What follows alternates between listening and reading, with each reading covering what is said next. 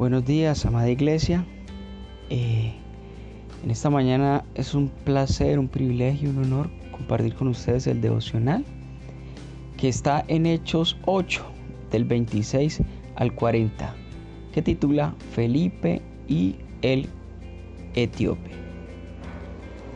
Claro, buenos días iglesia. En esta porción podemos encontrar que Felipe era usado y dirigido por Dios a través del Espíritu Santo. Y como vimos anteriormente, se puede decir que Felipe tenía un ministerio exitoso en Samaria. Él predicaba y la gente escuchaba con atención. Y muchas personas pudieron ser libres de espíritus y también eran sanados. Pero entonces ocurre algo. Y es que a pesar de que Felipe hacía las cosas bien en Samaria, Dios lo quiso enviar a otro lugar. Envió un ángel para decirle que tomara rumbo al sur. Y en ese camino, cruzando el desierto en obediencia, es en donde puede encontrar el propósito por el cual Dios lo envió a otro lugar. Y es que Felipe no lo sabía, pero Dios tenía un momento especial donde se encontraría con un alto funcionario etíope, que a propósito se encontraba leyendo un escrito del profeta Isaías y no entendía el significado de aquel escrito.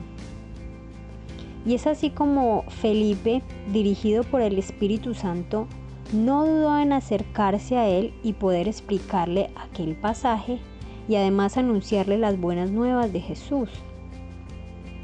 Aquí también podemos encontrar un contraste entre el personaje de ayer, Simón el mago, y el etíope, ya que este hombre tuvo un arrepentimiento genuino y un resultado inmediato. Por eso, a la primera oportunidad que tuvo, quiso ser bautizado y dice la palabra que el Espíritu Santo se llevó a Felipe y aquel hombre no lo volvió a ver pero siguió su camino con alegría. Contrario a Simón, que no tuvo un arrepentimiento en su corazón, pues tenía otros intereses que no le permitían recibir a Dios y al Espíritu Santo en su vida. ¿Crees tú que aún podemos ser usados y dirigidos por el Espíritu Santo de Dios? Por supuesto. La palabra está llena de promesas acerca del Espíritu Santo que nos es dado para dirigirnos, pero solo que debemos vivir y andar en espíritu para poder escuchar y ser guiados por Él. Muchas veces es necesario salir de nuestra comodidad, de donde todo aparenta estar bien, para poder ver nuevos resultados y poder seguir siendo canal de bendición o poder ser usados por Dios. Dios nos permite cruzar desiertos para que podamos escucharle y encontrar los propósitos que Él tiene para con nosotros. Dios nos ha hecho un llamado especial de dar a conocer a Jesús a otras personas, predicar su palabra para que todos puedan conocerlo. Esto no nos limita a que debemos hacerlo en un púlpito, pues Felipe lo hizo en el desierto, en un camino, en un carruaje.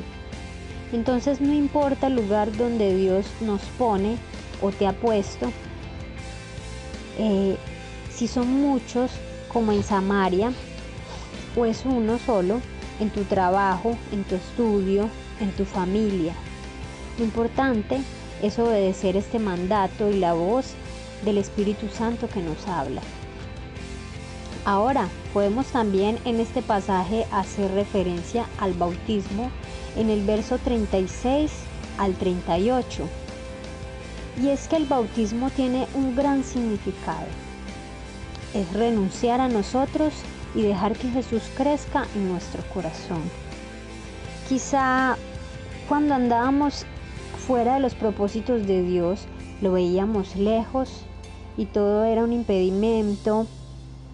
Eh, había miles de excusas que no nos dejaban seguirlo. Pero aquí podemos ver que no hay nada, nada que nos impida seguirlo, si realmente creemos en Dios y en su palabra. Creo que si existe de pronto algún impedimento, es quizá porque nosotros mismos lo ponemos, por no querer renunciar a las cosas que debemos dejar atrás, o simplemente porque no creemos que Dios puede cambiarlo todo. Recordemos que Jesús renunció a su vida en la cruz por ti y por mí, sin ninguna clase de excusas. ¿Y tú qué impedimento tienes hoy? ¿Qué excusas son las que nos detienen? Aquel hombre etíope no tuvo excusa, sino que tuvo determinación, fe y disposición. Así es, el llamado en esta mañana, hermanos, es a que en todo tiempo eh, estemos anunciando las buenas nuevas de Dios, predicando el Evangelio, hablando de Él en cada momento, aprovechar esa oportunidad. Así que lo oramos. Dios, eh, gracias Padre, porque nosotros eh, tenemos el privilegio, Dios, de estar en un país, en un lugar donde podemos hablar de tu palabra, Dios donde podemos predicar el Evangelio.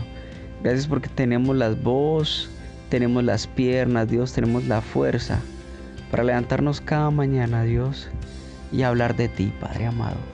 Danos esa sabiduría, Dios, para hallar una palabra, Dios, que haga rema en los corazones y que no entre por un oído y salga por el otro, no, sino que al contrario, Dios, de entre y penetre hasta lo más profundo del corazón, Dios, para que sea transformando vidas, Dios, a través de tu palabra, Dios. Te damos toda la gloria, honra y todo el honor. En el nombre poderoso de Jesús. Amén. Amén.